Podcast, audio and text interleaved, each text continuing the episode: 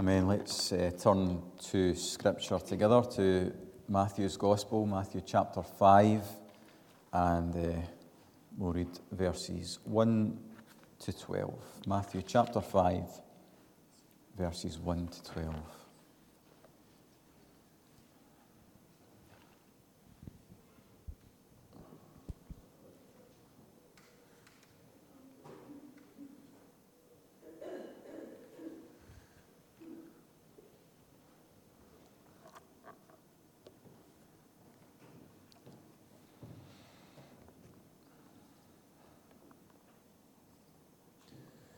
Now, when he saw the crowds, he went up on a mountainside and sat down. His disciples came to him, and he began to teach them, saying, Blessed are the poor in spirit, for theirs is the kingdom of heaven. Blessed are those who mourn, for they will be comforted. Blessed are the meek, for they will inherit the earth. Blessed are those who hunger and thirst for righteousness, for they will be filled. Blessed are the merciful, for they will be shown mercy. Blessed are the pure in heart, for they will see God. Blessed are the peacemakers, for they will be called sons of God. Blessed are those who are persecuted because of righteousness, for theirs is the kingdom of heaven. Blessed are you when people insult you, persecute you, and falsely say all kinds of evil against you because of me. Rejoice and be glad, because great is your reward in heaven. For in the same way they persecuted the prophets who were before you. Amen. Father, we thank you for uh, the, the power of your word. We thank you for the permanence of your word. Uh, we had the opportunity to reflect uh, on that to a certain extent uh, this morning in the midst of everything else that was going on. And, and we thank you for that. We thank you for the words of the Lord Jesus Christ that we have just read together. And we pray that those words would strike us with fresh authority uh, and clarity, and that your Spirit would be at work in our hearts and in our minds as we read and reflect on these words of the Lord Jesus again. Father, that, that we would see very clearly any changes that we need to make in our lives. And that we would have the confidence in Christ to make those changes, knowing that you will be faithful to give us the grace and the strength that we require, and knowing that no matter how costly these changes may be, that the path the Lord Jesus leads us on is the path to the blessed life that we long for. So may we know the presence and the power of the risen and ascended Lord Jesus Christ. May we hear his voice and may we respond to that voice in a way which brings joy to his heart and honour to his name. Amen. Well, we have been uh, taking a whistle stop tour through the Beatitudes over the past couple of Sunday evenings, and today we arrive at our final destination, Matthew chapter 5 and verses 9 to 12. Blessed are the peacemakers, for they shall be called sons of God. We've said all the way through this journey through the Beatitudes that blessed is a very rich biblical word. It's often translated happy, And it does mean happy as far as that goes, but there is much more than just happiness kind of bound into this great word. There is happiness, but there is also joy, there is fulfillment, there is contentment. It is happiness, but it is happiness that is strong and secure and deep. It's not pleasure which sits on the surface of our souls, ready to be blown away uh, by the first, first breath of wind that comes our way. It is deep and it is strong and it is secure. The world is able to offer us uh, cheap pleasures aplenty, but the world is powerless to give us that which the Bible calls blessedness. And today we come to another word uh, which is similar in that it has a lot bound up within it. This word, peace, a very important word in Hebraic thought, a very deep and profound and meaningful word. Many great leaders through the course of history have said that peace is more than just the absence of conflict, and that is certainly true as we encounter peace in Scripture. Peace in the Bible carries the idea of rest and safety and security and wholeness and well being. All of these things are bound up in this wonderful word, peace, shalom, in the Hebrew scriptures. Peace is not just the absence of conflict, it is the presence of God for the children of God.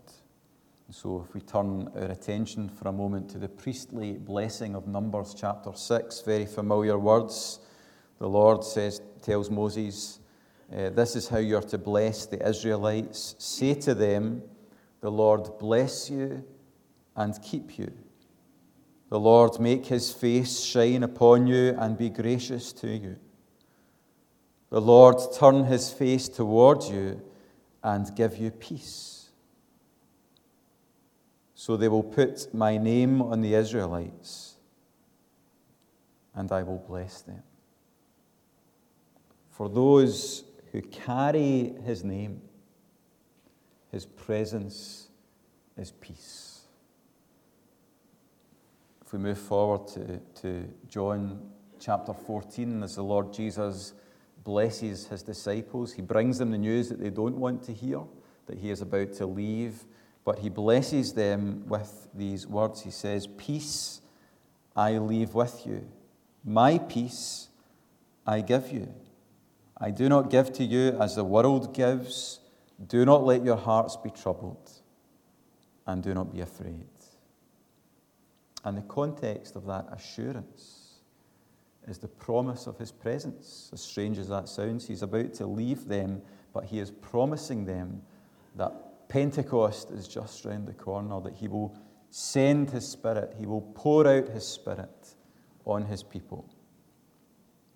It is the promise of the presence of God that is to usher in the peace of God to the hearts of the children of God.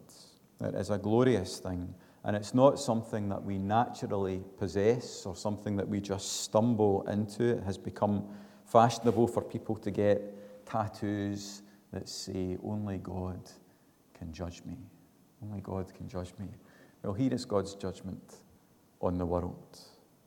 All have sinned and fallen short of the glory of God. There is God's judgment on the world.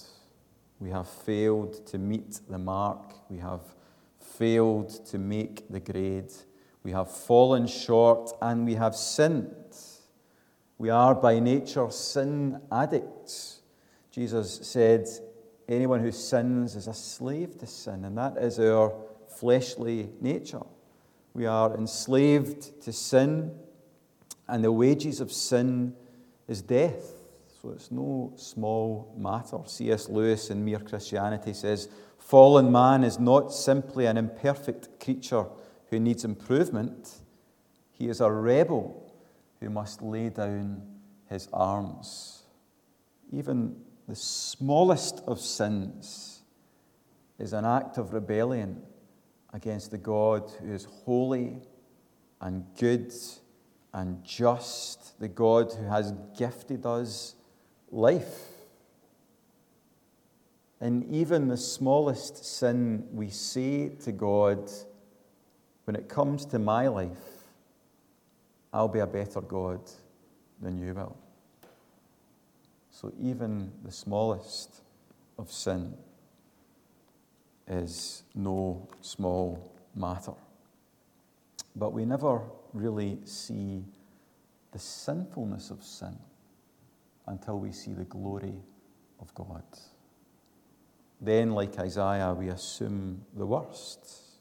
I saw the Lord seated on a throne, high and exalted, and the train of his robe filled the temple. Above him were seraphs, each with six wings. With two wings they covered their faces, with two they covered their feet, and with two they were flying.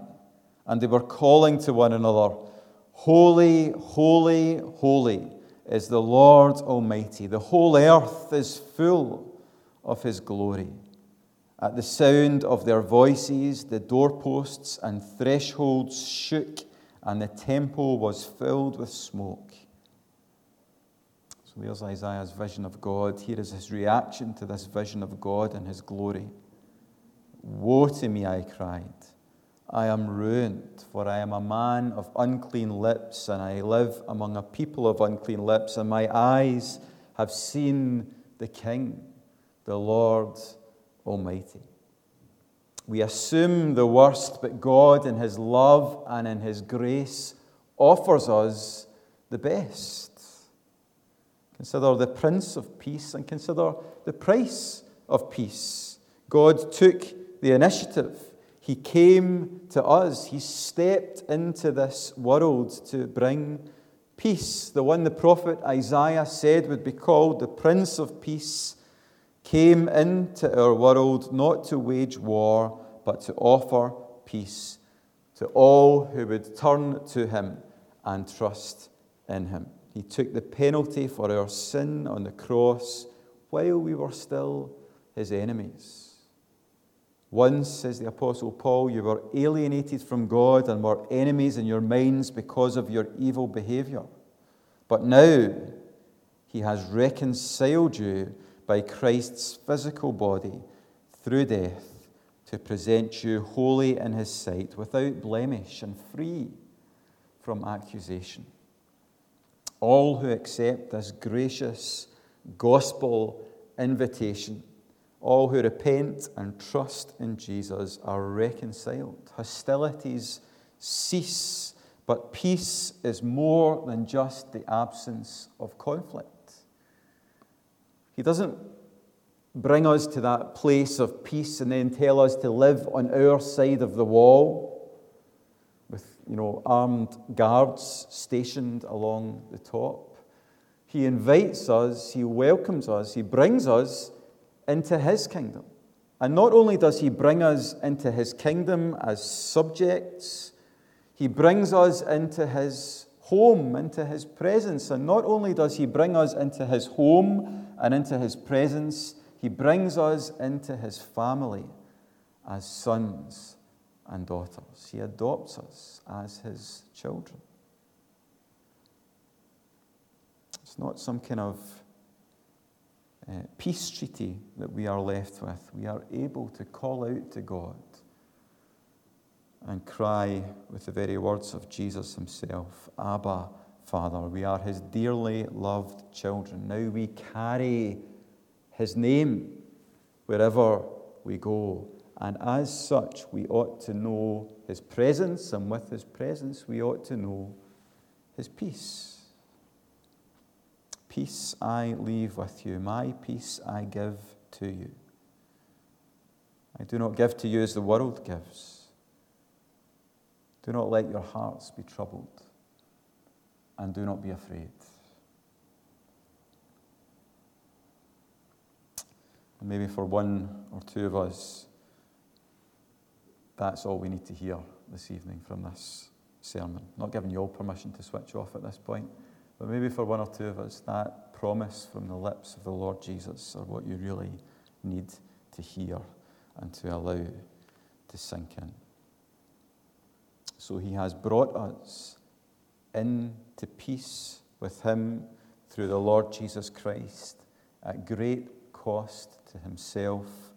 What is the fruit, or what ought the fruit of peace with God be in our lives?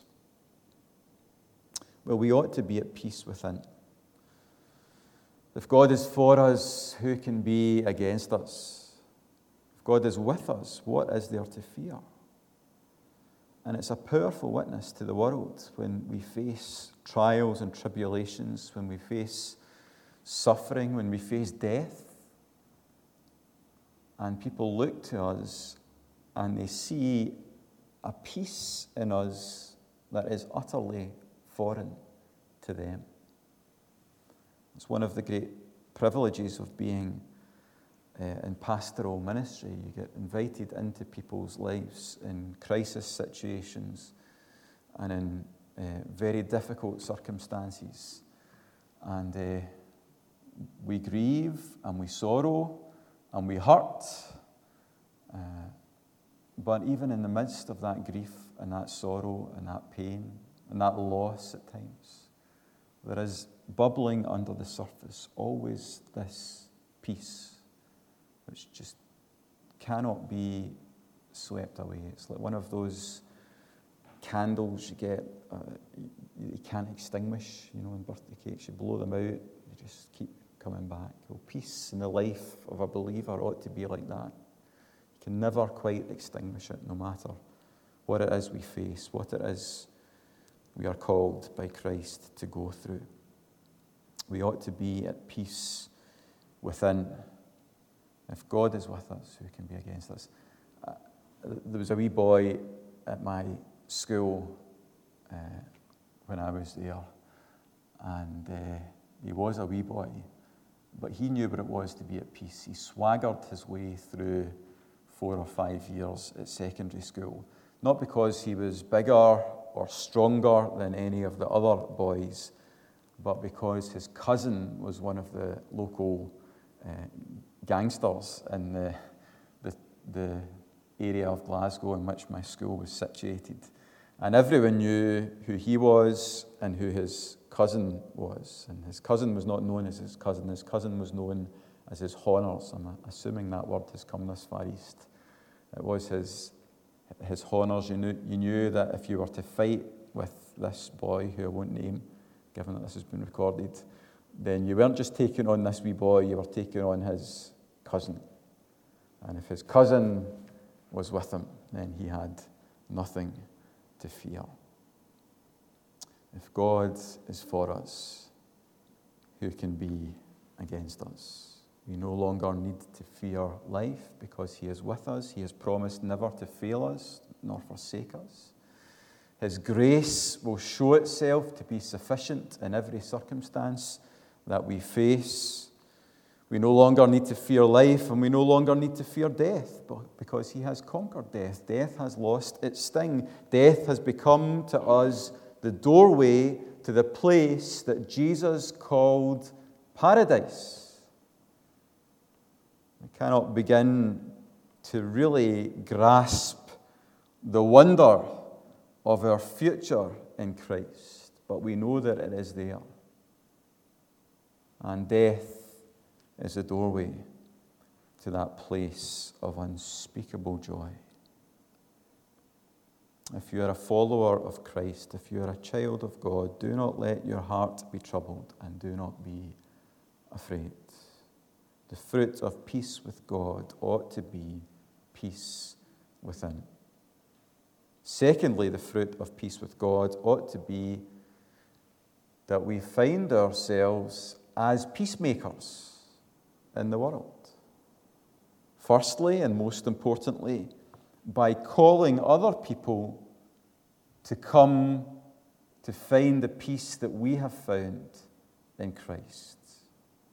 We proclaim, we share the good news of the gospel in the hope that people will respond by receiving Jesus as their Lord and as their Savior, and by entering into that fullness of life that we have found in the Lord Jesus Christ. We ought to be peacemakers. In the ancient world, there were no schools or colleges or universities as we know them.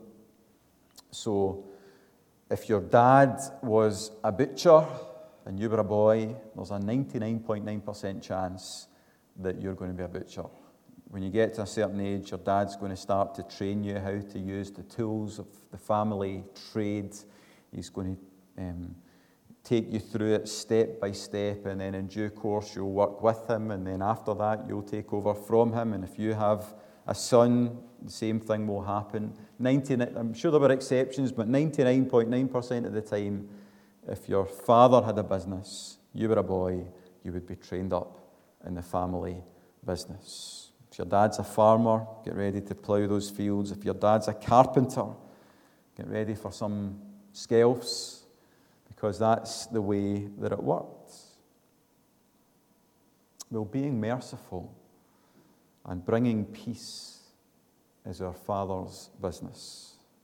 It's what He does, and He is very, very good at it. And His heart's desire is that His children, the people who carry His name, would be involved, would be active, would be at work that we would go in his name and do the same. Be holy as he is holy, be merciful as he is merciful, bring peace as he brings peace. And the first and most important way that we do that is by calling others to find peace, by turning to Jesus and trusting in Jesus and giving their lives to Jesus. I wonder if we can identify with the heart of the Apostle Paul as he writes to the Corinthians, We are therefore Christ's ambassadors, as though God were making his appeal through us. We implore you on Christ's behalf, be reconciled to God. Last week we were beggars telling others where we had found bread. This week we were rebels who have found how good it is to live in the kingdom of God, to live under the rule and the reign of the King of Kings and Lord of Lords. This week, we are those who go out into the darkness and usher people in to the light of His love. We ought to lead people to peace by proclaiming the gospel, but we should also seek and strive to be at peace with others. We should take the initiative, as God took the initiative with us, to reach out seeking reconciliation with those uh, who we have found ourselves in conflict with. That is the way of God in Christ. That is what God has done for us. We should seek and strive to be at peace with other people, no matter how costly and how difficult that may be to us to take the initiative. And thirdly, we should bring peace to people who are at odds with each other. It should be in our new nature when we see two people or two groups of people bickering or fighting or gossiping. It should be in our new nature to want to bring them together, to bring to birth reconciliation and peace and harmony. We should be free from the petty conflicts that are so prevalent in some of our workplaces, uh, in some of our homes, some of our families. We should be free from that. And our influence should go some way towards bringing people together. Well, that all, sounds lovely, doesn't it? Uh, go out into the world and bring peace. I, I read one commentator say of this passage there are people in whose presence bitterness cannot live. There are people in whose presence bitterness cannot live. And I thought, that's a great quote. I'm going to quote that on Sunday. And then I'm going to go out on Monday morning. I'm going to put a flower in what's left of my hair and skip my way down to Glastonbury singing uh, John Lennon songs. And bitterness will just melt away in my presence, and everyone will come into peace and harmony, and we'll all sing songs together.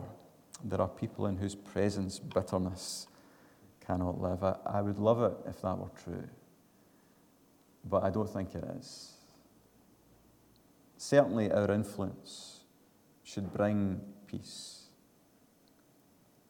But I don't think there are people in whose presence bitterness cannot live. The Bible is relentlessly real and true. And that's why the Apostle Paul says in Romans chapter 12 if it is possible, as far as it depends on you, live at peace with everyone. If it is possible, as far as it depends on you, live at peace with everyone. So the assumption of the Apostle Paul is that it may not be possible. But he writes to tell these Roman believers that their responsibility is to do what they can and then to leave it there. Do what you can and be at peace with that. And then consider the Lord Jesus himself perfect in love, perfect in peace, perfect in kindness, in graciousness, in goodness, in gentleness and mercy. He faced hostility and persecution. He was mocked and beaten and murdered. And he tells his followers that we should not expect anything else. If they persecuted me, they will persecute you also, he said. Servant is not greater than his master. So sometimes we will have the joy of seeing other people reconciled. Sometimes we'll have the joy of seeing people come to faith in Christ and be reconciled with God. Sometimes we'll have the joy of uh, being reconciled ourselves with those who were opposed to us. Sometimes we'll have the joy of being used by God to bring other people who were arguing or who were gossiping or who were uh, bitter towards one another, bringing them together, seeing reconciliation and great things flourish from that. Sometimes we will have those joys, and sometimes we won't. But our responsibility is to do what we can and then entrust it into the hands of God. Sometimes people will not accept uh, peace and reconciliation. People tend to make fun of those who stand out for any reason. Uh, Jason mentioned Geraint Thomas, I think it was at the last church meeting in a devotional uh, section. Well, following in Jason's footsteps, I have Geraint Thomas's autobiography in the house. He's a Welsh cyclist for Sky. He's very, very good and very, very successful. And in his uh, autobiography, he tells the story of when he was younger and he was kind of stepping out from the crowd. I would imagine rugby is probably the number one sport in Wales and football's number two. I don't know where cycling is, but it's not at the top of the list. And he says in his autobiography when you're a 12 year old boy in Cardiff, you do not want to be rocking up at school with shaved legs. and he, he fought this for two years and then eventually decided, no, it's worth it. You know, cycling is worth it. I'm passionate about cycling and I'm all in. So he did the, he shaved his legs and he put on his lycra and he was mocked, I'm sure, by the other boys at his school. I'm sure he was laughed at for standing out from the crowd, but he had made the decision that it was worth it.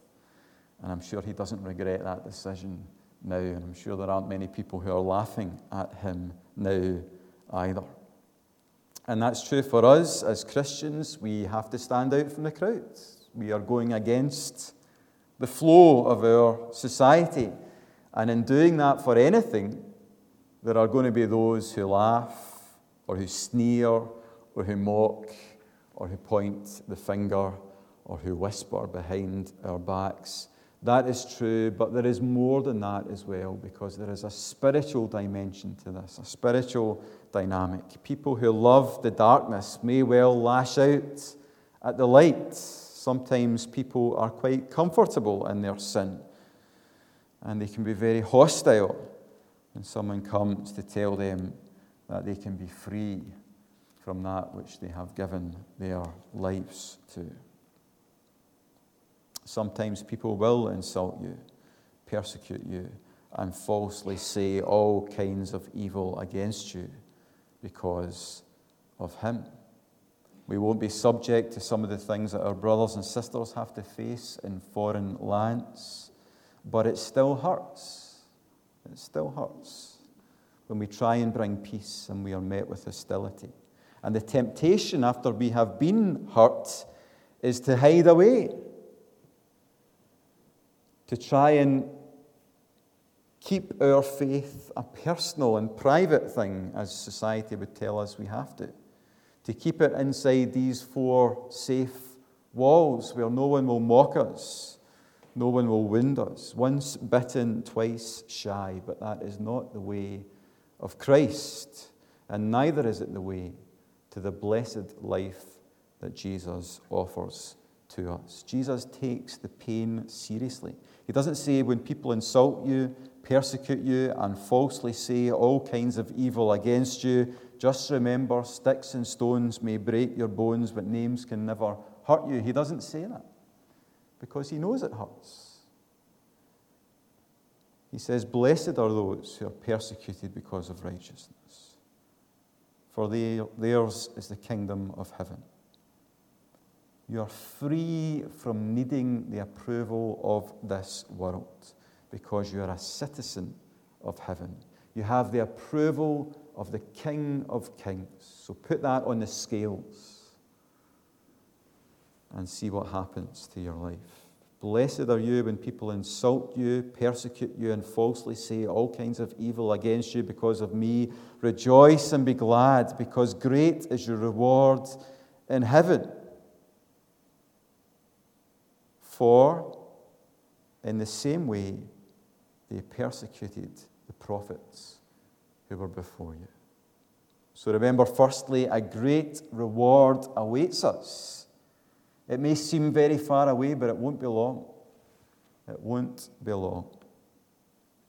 And remember, secondly, that we are part of something so much bigger. We are part of something great and glorious. We are part of something that stretches round the world and back through the ages. Look to that great list uh, that the Lord has for us in Hebrews chapter 11 and know that now it is us. Now it's our time. Now it's our turn. The baton has been placed into our hands and we are called to run.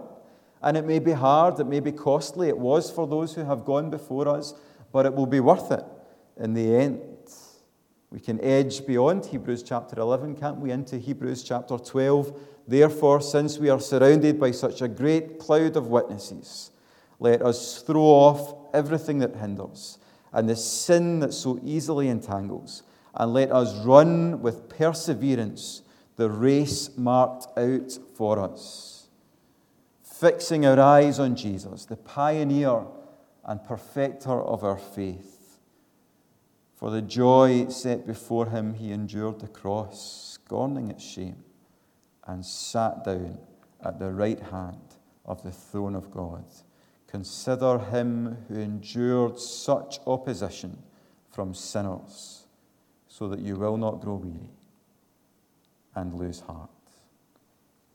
May God grant us the joy of being a people in which this blessedness of Matthew chapter 5 is allowed to, to grow and to flourish and to bear fruit which will last for the cause of Christ's kingdom, for the honour of his name, and for our joy in Jesus. Amen.